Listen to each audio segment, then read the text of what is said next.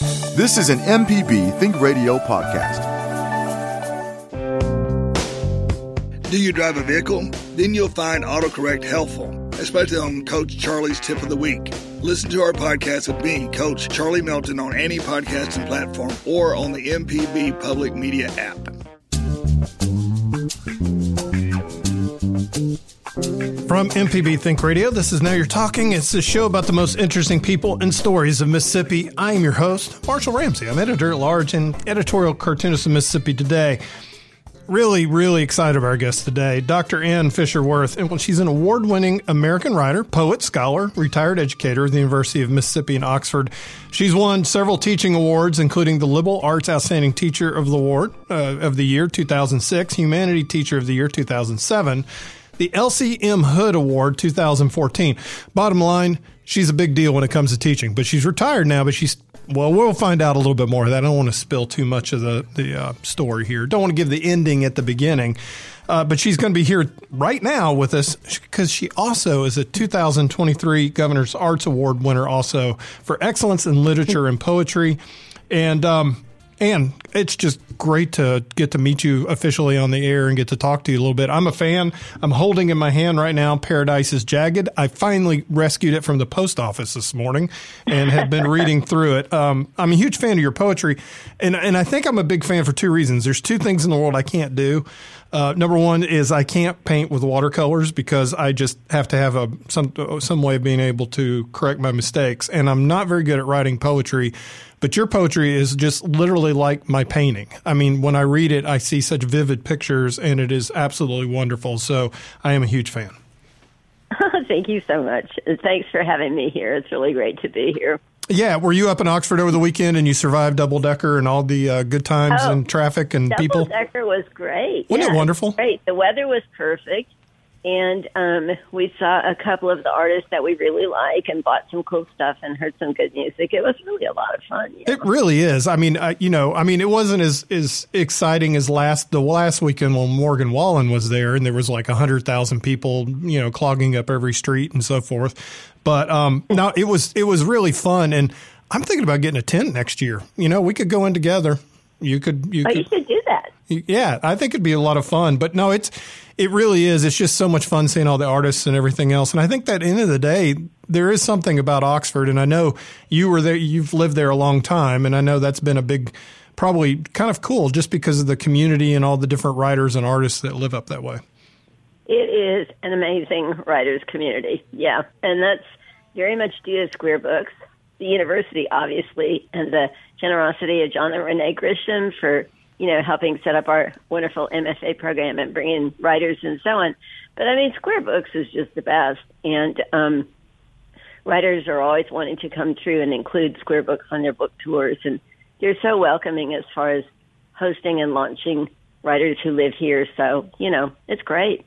Oh, no yeah. doubt. Yeah, no doubt. It. I mean you know, growing up, and I lived in Georgia, and of course, Athens, Georgia was famous for its musicians and everything. And of course, Oxford just famous for the writers. And I just love going up there and I love running it because you can literally go out to eat and run into some of your favorite authors and, and get to say hello and chew the, chew the fat with them and learn a little bit about it. And it's great. Uh, speaking of bookstores, and I know you've done the books uh, signing circuit as well as I have, you did see about Turnrow burning uh, in I Greenwood. Did. I did but I didn't see pictures of how bad it is. Can you tell me anything? Yeah, I think that? structurally the building's okay. I think they're going to have to do a lot of cleaning and everything. Obviously, the stock is ruined. Um, yeah. You know, I've seen more outside pictures than inside, but they said that they were going to be able to rebuild. But uh, you'll probably agree with me. That is absolutely one of the most gorgeous bookstores I've ever so been beautiful. to. Yeah. Yeah, it's beautiful. Do you know what started the fire? I do not, and I think it started after hours, so it sounds Oh yeah. Yeah, I have to have to actually do a little bit of reading to find out. I don't know if it was electrical or something like that, but thankfully nobody was hurt, and I think of course that's the Yeah. most important thing, but um, I don't know, you just you know, when you're in the book business or when you when you're a writer and you see a bookstore burns, it's kind of like, you know, you just feel like somebody's just stuck a dagger in you. Yeah, I know. I know. It's just it's really a big loss. I hope they can rebuild and I know they can. Yeah, I think so. And I know there's a GoFundMe too, which I don't know off the top of my head what it is, but I'll put it out on my social Uh-huh. if anybody wants to make a donation on that. Well, By- that's good. Yeah. Yeah. By the way, congratulations. Um, bringing home some serious hardware with the 2023 Governor's Arts Award. Thank you very much. yeah, there's a great picture. Of one of the artists who got the governor's award is raising it above his head, you know, and like flourishing it. And Yeah. um, I tried doing that. I'm like, oh, there's no way this is coming up over my head. takes me two hands to carry it. It's it's a big yeah. award. Yeah, if nobody's ever seen it. What does it weigh? About four, 40 pounds? I don't even know. It's beautiful. It's it's um has a place of honor in our living room next to a bookcase on the floor, and it's as high, almost as high as the windowsill on the floor. But it's very beautiful. I'm That's very happy that's to have it. amazing. Yeah. Yeah, it was great. It was great. When they called, I couldn't believe it. I burst into tears. Did you really? Oh wow. oh, you're kidding. Oh, my God. I have to sit down. It was that cliche like the B movie. You need to sit down now, you know.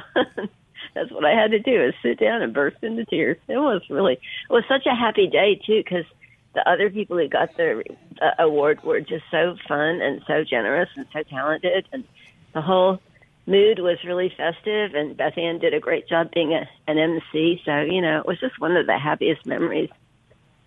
Yeah, uh, what a good person. Yeah, what a good person to be the MC too. I mean, you know, because Yeah. Beth, Beth Ann's pretty talented in her own right, and so it's kind of cool. Yeah. But you're right, that was just a fantastic class. I've gotten to interview several of them on the show now, and they've all had kind of the same response you have. It's like, I, I, a, I couldn't believe that the phone rang, and it was that, and then B, I just was very humbled. What was it like? I mean, seriously, you have put you're worldwide, obviously. You've taught worldwide, and we'll touch on some of that. But you know, obviously, you've put down stakes here in Mississippi, and not only did you, if you created beautiful work that's painted pictures that just take you to different places around Mississippi, but I mean, you've you know you've got family here. You've you've you've so much of your career has been here, and you've taught here too. To be recognized by the state and to be you know, it's like you can go home. Yeah. It, it, well, of course, I wasn't raised here, you know. Now, you're like me. You're- yeah, you're you're a newcomer. Yeah. I, uh, I was kind of raised all over the world, and then Berkeley, California. Um, and we've lived here for almost 34 years, so it does feel like home. But um, California also still feels like home. One of my kids lives there, and so it's uh, it's.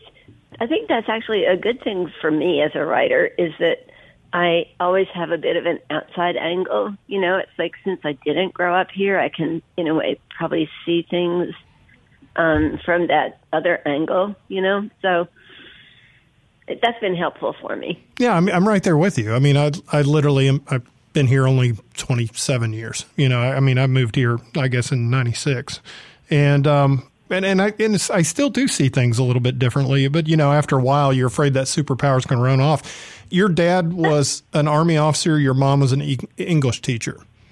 Yeah. Yeah, uh-huh, so right. they obviously Yeah. valued education, and, and that rubbed off on you, right? Yeah, absolutely. Big readers. I, you know, everybody in my family read books pretty much all the time. We didn't have TV even for a long time, so what there was to do was play outside or help my mom or read books. Oh know? wow! What were some of your favorite books as a kid?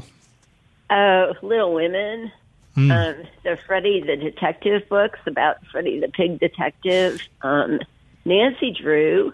I was a huge Nancy Drew fan.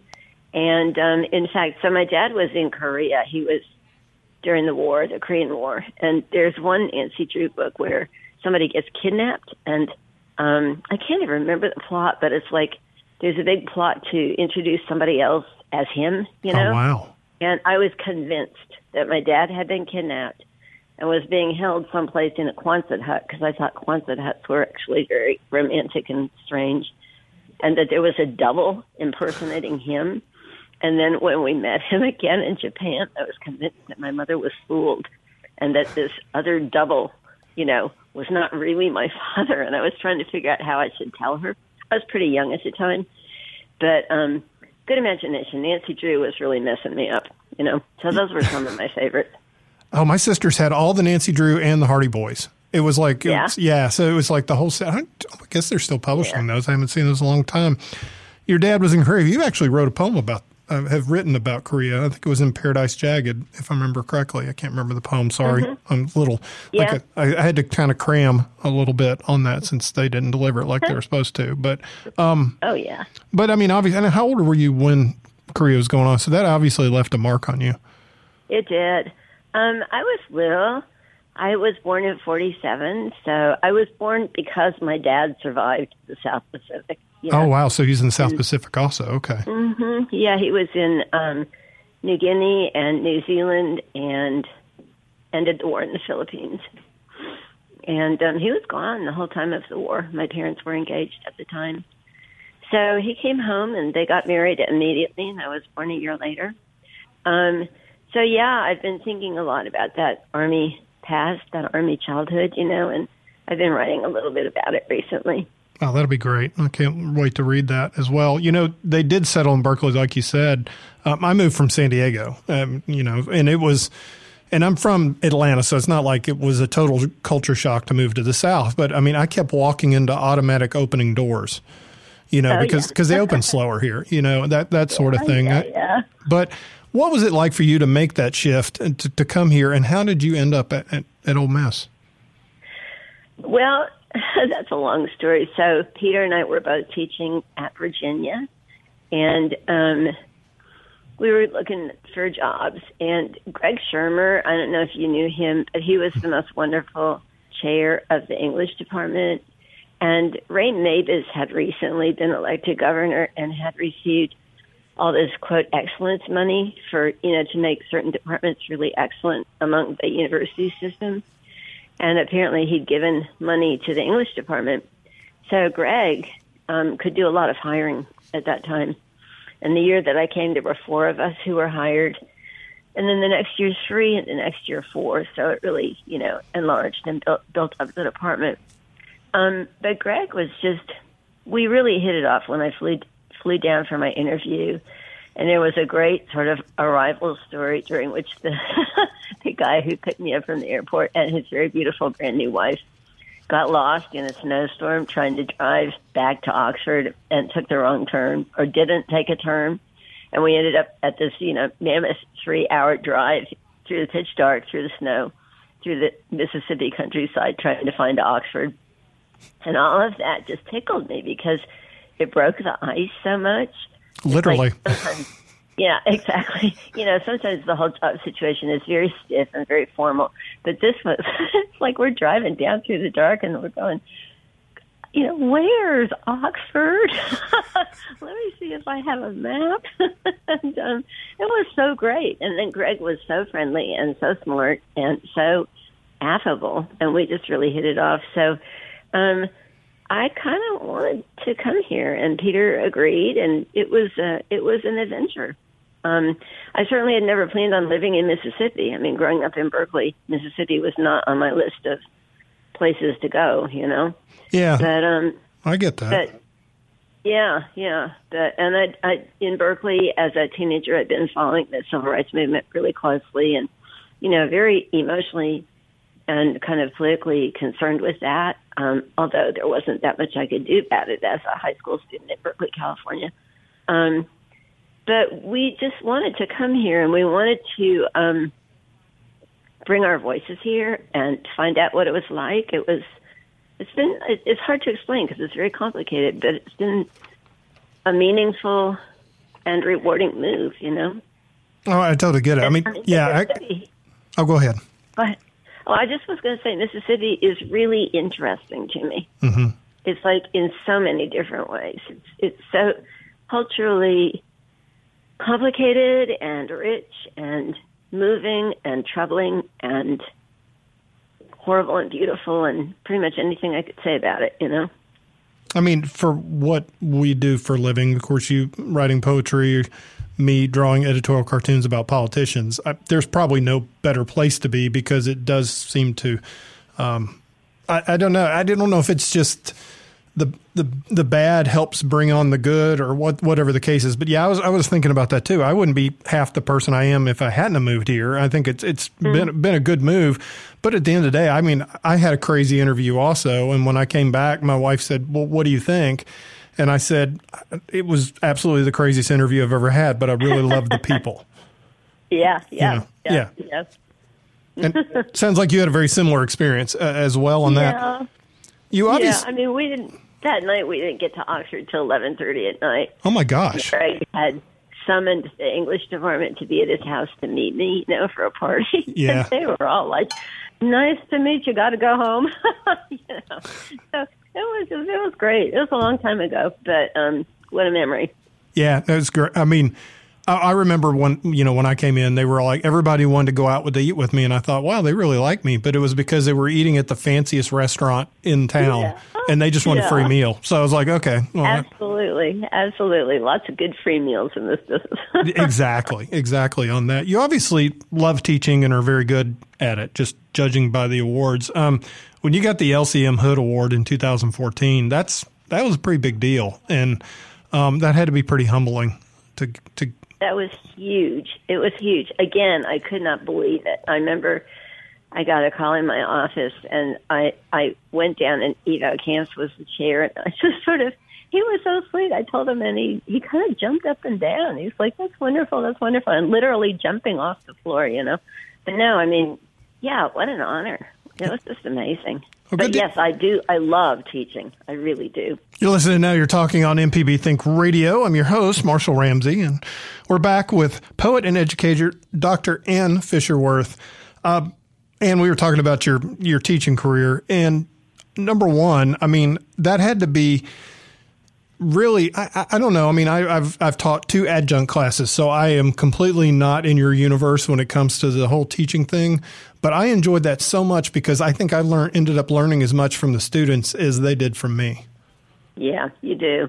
It's such an honor to get to make contact with people that age, you know, and I've thought a lot about it. Why did I love it so much teaching college? And I think it's because people that age are still asking the big questions, you know? Yeah. Like sometimes as we get older and we get so full of obligations and bills and so on and so forth and so used to how we have organized our lives, we forget about those big questions of life and death and the meaning of things and the importance of our role in the universe. And I found that my students, many of them, well, put it this way, if they weren't asking them, they wanted to be able to be asking them, you know? They wanted to be able to get out from under the pressure of anxiety about jobs and grades and so on and, and just really step forward into being fully human, you know? So I loved it. I really did. I was very moved by it. It was hard during the last few years because of COVID and because so many students were struggling so much with COVID and with job anxieties and health problems and so on and so forth. But um, I had a hard time deciding to retire. I taught way past mandatory retirement age, or let's say suggested retirement age. You know, um, I taught for an additional ten years just because I couldn't imagine not having that contact. But then it was time, and um, now I'm really enjoying what I'm doing now. Well, what are you doing now? Well, several things. For one thing, um, I'm doing a really fascinating project with a German who was my grad student when I first was in Mississippi. His name is Willie Raussert. And he wrote his dissertation under my supervision, and then he went off and became a professor in Germany. But he's also a really good photographer. And his partner lives in Guadalajara, so he has a lot of connections there. And um, we're doing a collaborative poetry slash photography project. It's a kind of eco arts project. And we just are sort of finishing pulling that together. So I've been writing poems in response to his photographs. And then um, it's going to be translated. My poems will be translated, and it's going to be part of um, an exhibit at the Guadalajara Book Festival next fall. So that's really exciting to me. That's just a whole new, you know, kind of wonderful invitation that I got to respond to. Um, and that's one thing. And then just finished another really wonderful project. So the University of Mississippi English Department has a journal called Global South. And um, my friend Laura Gray Street and I co-edited an eco arts issue of Global South. The general editor is Leigh Anne Duck. And then we had four regional editors from Asia, Africa, Latin America, and Oceania. And these regional editors helped us solicit and choose poetry and prose and visual art for this special online issue of this journal, Global South. And that's just now, you know, just now ready to come out. Um, and then there's another huge project that I'm going to be working on. As you know, probably, Laura Gray and I co-edited uh, a book called the Eco Poetry Anthology, which is 625 pages of American poetry, U.S. poetry, from Whitman up to about 2010. Um, nature poetry, and then when the term eco poetry started being used, eco poetry. And it has this wonderful long introduction by the poet Robert Hass. But we've just um, been talking to our publisher, Trinity University Press, about doing volume two, which is going to be eco poetry from 2010 to 2025. So we're just getting launched off with that, you know, and we'll be issuing a call for submissions and doing all the kind of choosing and organizing and finding new introduction, new prefaces, and so on. So lots, lots of editing. I really enjoy these co-editing projects. That's wonderful too. It sounds like you have uh, slowed down exactly not at all. Yeah, I know. it seems to keep me happy. I'm no. kind of. Uh, oh, I totally yeah. get that. I totally get that. I, I, I think, you know, I always think about the football coaches who retire and then they drop the next day, kind of thing. It's like, nah, you know, I can't. I, somebody said, "When are you going to retire, Marshall?" I said, "Well, probably never." You know, yeah, as, as, long, long, long, as I can hold a pen on that. But I, I, love the projects that you're working on, and it sounds like they're all very close to to, to your passion and to your heart. Yeah, yeah, yeah. My son Caleb said at one point, "Mom, you're like a shark. If you stop moving, you die."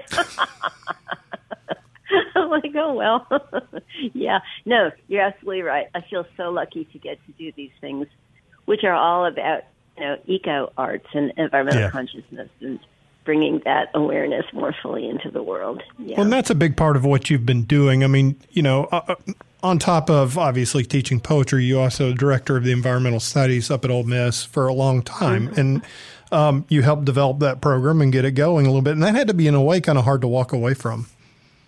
Yeah, it was. Well, it was. I mean, as I said, it took me several years to feel like I was. It felt like pulling a band-aid off. You know, when at first you just can't even stand it, but you know you have to keep pulling on it. I knew I had to retire at some point, and I knew that I would know when the time came. And it's just it just was time, you know. But yes, it was. It was hard. I'm glad to leave that program in really good hands. Yeah. With um, Christy Elliott and Deanna Kreisel being the co-directors of the program, and it seems like it's doing really well. Boy, and if it, you know, it's needed as much now as it ever, you know, obviously. Oh yeah. Yeah. Yeah, absolutely, absolutely. Well, yeah. you know, like I mentioned before, and of course you were you were talking a little bit about the the students and how they get to express themselves, and I was just thinking to myself, yeah, there's nothing that that kills uh, your your your courage more than a mortgage. You know, so that's like I got to yeah. pay, I got to pay the mortgage. But yeah, and I was thinking about you know not only did you know you allow them to be able to speak what's on their heart and their mind, but you also taught them beautiful ways to being able to do it. And you know when I when I read your poems, you know just how incredibly powerful they are, and some of them are very personal. I mean, you know, some, and I'm just sitting here flipping through, and I, and I've dog eared a few that were some of my favorites. Um, at the Mississippi Civil Rights Museum, I love that one. I love the Astonishing Light, uh, which was about uh, you know a trip to Parchman on that, and you you are literally like a painter when it comes to words. You have this ability to see things. When did you notice that you had the ability to to see things and to be able to describe them? Oh my goodness. um, you know, in one of the poems in that book, um, I have a line, and apparently this is something I actually said when I was three. I was riding in my mom's car, and you know how little kids like to kneel on the back seat and look out the back window, or at least pre car seat days, we could do that. And I was looking out the window, and I said, "There's so much to see and so little time to see it." And apparently that kind of astonished my mom. You know, yeah, that's something. Um, that, yeah, somebody much older, like several yeah, decades older, yeah. would say. Yeah. But I would say probably then, it's like just and again, being an army brat kind of helped because I was always seeing new places, you know, and um, didn't. It, it was also a source of pain because I was always the new kid, you know, Yeah. one with the wrong shoes and who didn't know the jokes and who had the wrong hairstyle, you know. But um, it helped because I could see things from that point of view of of estrangement, you know. So I suppose probably way back then, I don't know. I was a very serious little person. Were you? serious. Were you? Yeah, I was. I was. Yeah, kind of old. You know, You were an old soul. Yeah. Yeah. Yeah. Yeah. And so you feel like you're kind of doing the Benjamin Buttons thing. You're going backwards now. Getting goofier as I get older. Yeah. Yep. It's all hopeless.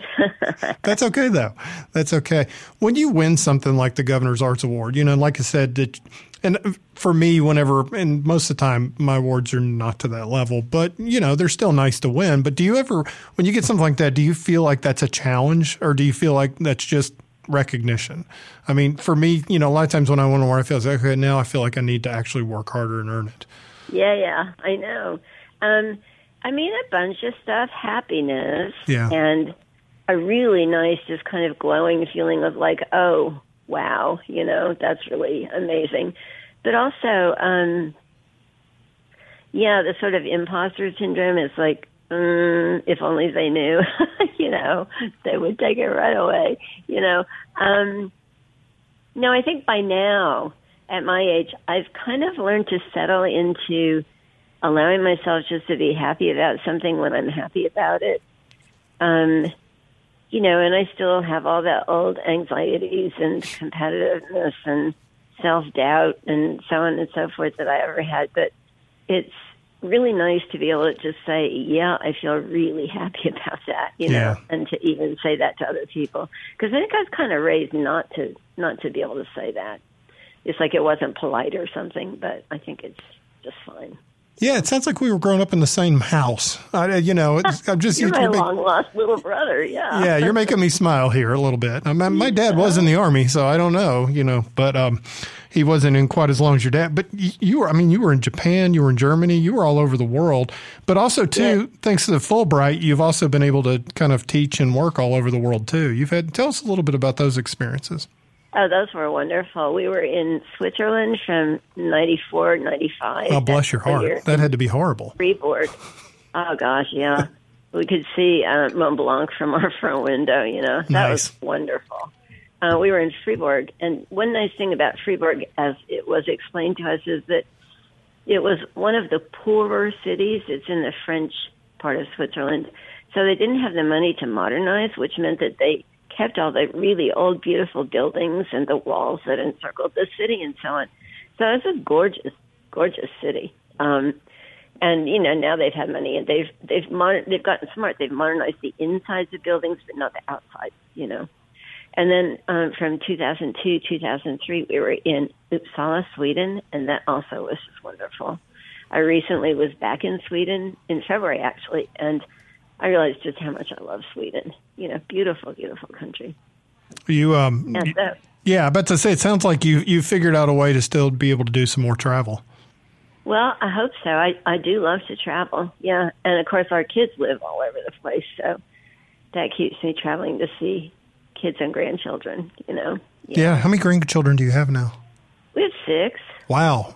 Um, I know, age 17 down to age 5, and they're just dear at my heart. they're pretty special. Yeah. Do they get to? Do they ever get to come see you and hang out in Mississippi and learn about Mississippi They don't bit? really come, yeah, they don't really come to Mississippi much. Um, there's two of them in California, two of them in Massachusetts, and then two of them live down in Ocean Springs. So the Ocean Springs ones are the Mississippians. Okay. Well, that But, that works yeah. out pretty well. A little Yeah. bit. Yeah. You're listening now. You're talking on MPB Think Radio. I'm your host, Marshall Ramsey. I'm an editorial cartoonist and editor at large at Mississippi Today. And I'm back with poet and educator Dr. Ann Fisher-Wirth. And I, I have to admit, I was sitting reading over your poems over the weekend, and I've, I've read them back in the past. But I mean, I was reading, getting ready for the show, and then I got the book this morning. Uh, finally, that's a long story, but I'm glad it's finally in my hot hands. Uh, the new book is Paradise is Jagged. That's come out this year. Um, it's a fantastic collec- collection uh, of your poetry. Let me ask you a little bit about the creative process because as somebody who stumbles and bumbles and tries to be creative myself, and, and I know how I work, um, you know, for instance, I'll see something in my head and I'm either trying to draw it with my physical being able to draw or paint if I'm painting, or if I'm writing, I try to describe it in words.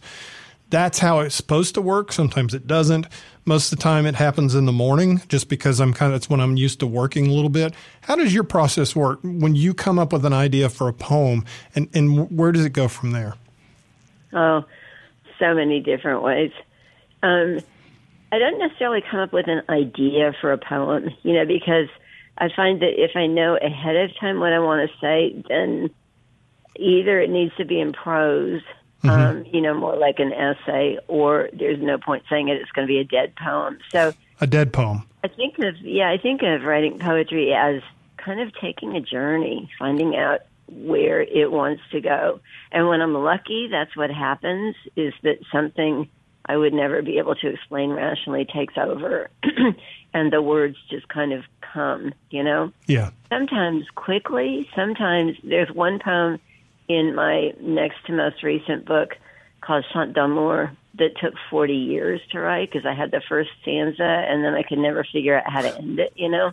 Um, and I tried and tried all kinds of bad ways, and then finally, after 40 years, I'm like, oh, okay, I can do this, you know.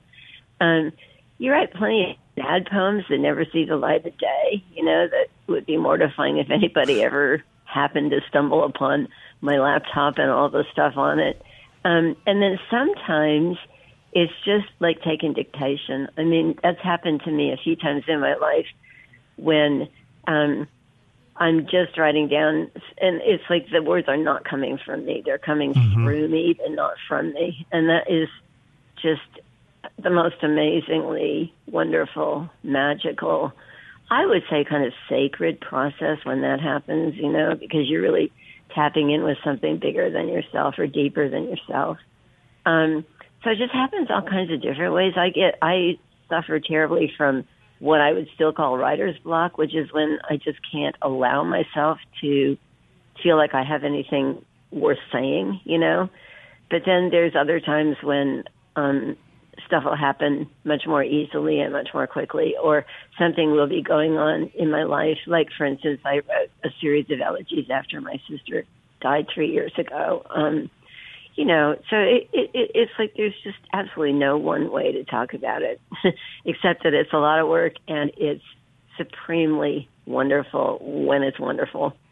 I've had those moments when I've gotten the cartoon ideas that literally I say came from there. I call them God moments. They come from somewhere else, and those are my, usually my better, better cartoons. Yeah.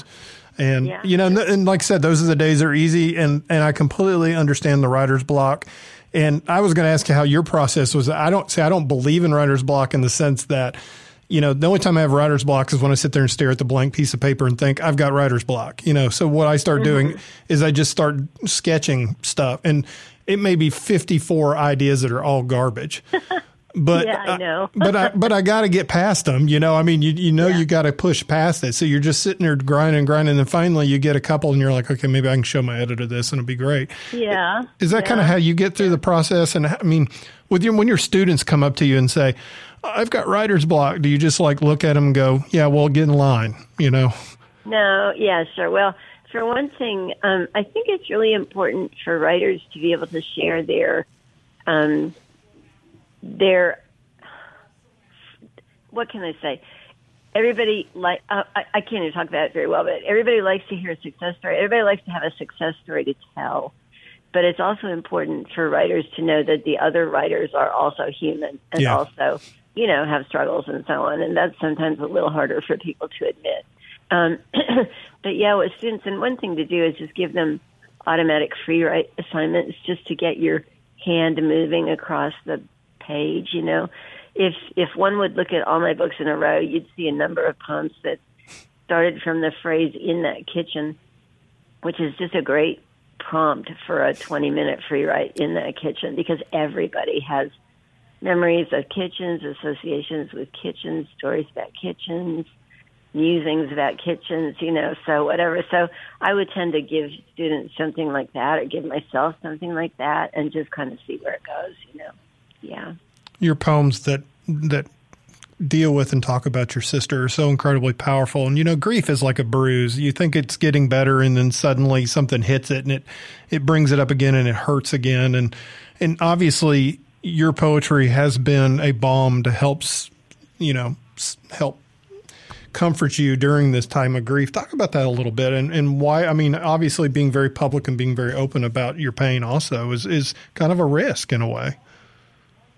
Yeah. Um, well, my sister. I so I've I actually now have no more members of my birth family, which is a weird feeling. Oh yeah. You know, my parents yeah. died, and then my two sisters died within a few years of, of each other. But the one was my half sister and much older, and I loved her dearly, but I didn't know her as well. Um, my little sister actually, I this is going to make me upset, but I was on my way to Turn Road to give a reading, and the phone rang, and this little voice said, "Annie, I have cancer." And, um, you know, I said, I'll call you back as soon as we get to the hotel. So we talked then. And she, by the time they found out, she had stage four cancer. Oh. Um, so she died in five months. And that was one of the most devastating and also one of the most sacred times in my life because, you know, we'd always been close, but we'd also always had a lot of kind of sisterly competitiveness or sometimes friction or misunderstanding or whatever, um, as much as we loved each other. But all that just dropped away. And it's like we were just able to be so completely loving to each other and appreciative of each other and real for each other, you know? Um, so, so uh, it, it just about destroyed me when she died. I mean, it was so hard, so hard. I kept thinking, this is not supposed to happen. She's the one who ate vegetables and took hikes and lived a much healthier life than I and never smoked, you know, and and then she has this devastating thing that they just couldn't stop. Um and so yeah, writing poems the poems were um just not only a way of dealing with grief, but also just a way of being in her presence, you know, mm-hmm. um, in my imagination, just being still in her presence and and articulating the thoughts that I was having, you know, about her. So, yeah. So, and then of course it was COVID during the same time, you know. So I wrote some poems about that as well, you know. But yeah, I'd love to read a couple of poems if you'd like. Oh, please do. Um, please do. Let's see, and I'm trying to decide. I'll read a little one you mentioned about my dad being in Korea, and I'll read a short little one called Childhood. Childhood how soft were her hands stroking our hair as she sang to us, my little sister and me, lullabies that curved through the silvery trees. Our father was somewhere called Korea. He wrote to us that children in crimson overalls ran after him for American candy. Now I know that suffering sows the earth with salt. But then I only wondered how the birds slept feathers puffed out around them in the darkness, what frogs said with their burbling throats, where the mysterious rivers ran. Wow. I had a kind of wonderful, I had a wonderful, wonderful mother and a wonderful childhood, you know. And I'll read you a short one about my sister. This is one um, called And Behind Us Only Air. Ten days from death, she glows, sitting beside me on their deck, scarf, scarf wrapped around her head. She's leaning toward me. I have a cold, so I'm leaning away, afraid to give her one more thing to fight. And it hurts that someone seeing this photograph might think I'm avoiding her. She's softly smiling at the photographer, her husband, on this, my last visit. I feel messy, unfinished. There's too much of me. I'm too given over to life, and all that has been stripped from her. She has gone beyond grief. Not yet is she skeletal, quite. Wow. Wow. Oh. Well, you're listening, of course, to Ann Fisher-Wirth. Um, in just reading a couple of her beautiful poems. And, and I was th- thinking about that with your sister. Where did your sister live? Did you have to travel to go see her, or was she close? Or? Yeah, St. Louis, St. Louis, outside St. Louis. Outside St. Louis, yeah.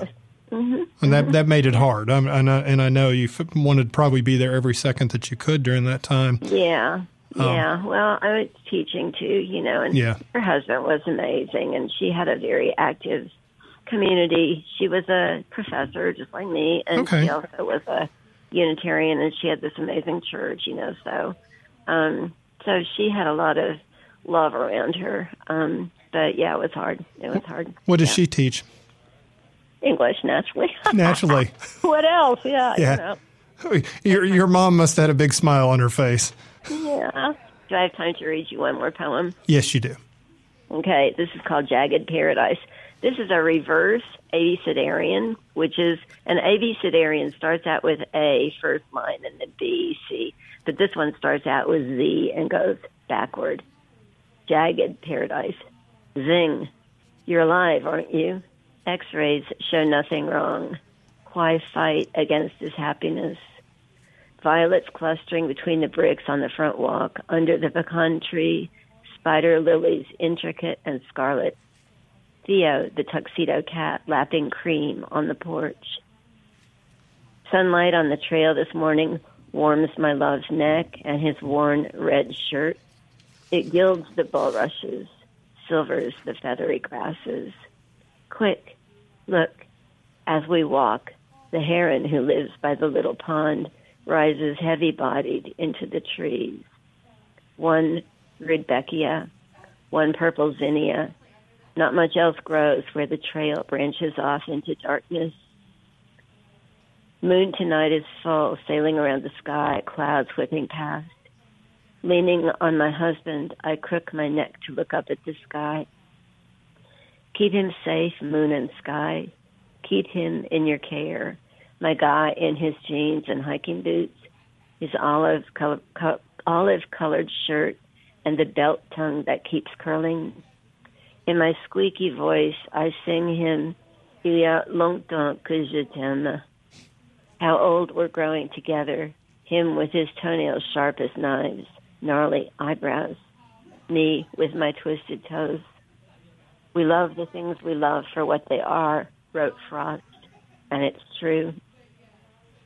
Every cicada sings us closer to winter now. Darkness soaks the grasses, pools beneath the trees. Come here, little one, whoever you may be. The day and night ripen blood red berries of sumac, dogwood, roses. All the leaves are mottled and stained. Amen. Breathe in. It's late October. Wonderful, wonderful, wonderful, wonderful. All right, and that that was great. This is now you're talking on MPB Think Radio. I'm your host, Marshall Ramsey, and I'm back with poet and educator Dr. Ann Fisher-Wirth. And I, have really enjoyed the conversation with you. Thank and you. yeah, now now now I kind of regret I didn't audit one of your classes. That would have been a lot of fun. I thanks so much. It was really wonderful. Yeah, no, I mean, a lot of fun talking to you. Well, I, er, I, really appreciate it. We got about three minutes here, a little bit. So there is a budding, budding poet or writer or, or creative person listening right now thinking, okay, I want to do this. I want to be able to teach or I want to be able to write or I want to be able to move the world with my words. What advice would you give them? Uh, read, read so widely and read – not only the work of your own generation, but also work of other great writers throughout history. Um, have an interesting life, you know, have adventures, um, embrace life fully, be persistent, be really persistent, be disciplined with yourself, learn to love to cut. Um, remember that your poem, you make your poem, but it's not you. So if it gets rejected, it's not that you're rejected but also just care a lot about making the work better and better, um, honing it, developing it, challenging yourself, um, and then just loving what you do. If you don't love it, don't do it because it's sure not going to make you rich, you know. But if you love it, if you need to do it, it's a great it's a great way to have a, a, a productive life, a life that feels to you as if it has depth and beauty and I know I was thinking about that, the whole make you rich part. And yet I think about your life and all the experiences you've had and the travel and, and your wonderful family. And I would say you're probably one of the wealthiest people I've ever met. So sweet. Thank you. Oh, you're welcome. Thank you so much. Yeah. Well, thank you for talking with me. It was really a pleasure, and I'm a big fan of your your work as well. Oh, thank you. Yeah, absolutely. Well, you probably per- remember you uh, interviewed Maude Schuyler Clay and me for TV at one point. That's that right. so fun. That's So right. much fun. I was just that was uh, when the Mississippi when the Mississippi came out. Yeah. Yeah. Mm-hmm. So and of course the the new book is is Paradise is Jagged, and I want to get Bones of, of Winter Birds too. Um, I'm, I'm gonna gonna go get that one as well. Of course, you've got I mean several books uh, as well, and I didn't even touch on all of them, so I feel like terrible. All right, we got to Right. go. Well, these are both these are both available from Terrapin Books. Uh, That's my plug. Very good. That's what I needed. Thank you very much. And your website, real quick, before we go. oh, just AnnFisherWirth.com. That's easy enough. And I appreciate it. Thank you so much. Thank you. All right. I appreciate it. Well, I tell you what, what a great show today. I appreciate it. I want to say thank you for listening and special thanks to our guest, Dr. Ann Fisher-Wirth, for joining me today. And if you'd like to hear this or any past episodes, subscribe to the podcast on your favorite podcast app or on our MPB public media app. Now You're Talking is a production of MPB Think Radio with episode and podcast produced by Jermaine Flood. So stay tuned for Southern Remedy Healthy and Fit. It's coming up next. And join us again next Monday at 10 a.m. I'm Marshall Ramsey. Y'all have a great week. This is an MPB Think Radio podcast. To hear previous shows, visit MPBOnline.org or download the MPB Public Radio app to listen on your iPhone or Android phone on demand.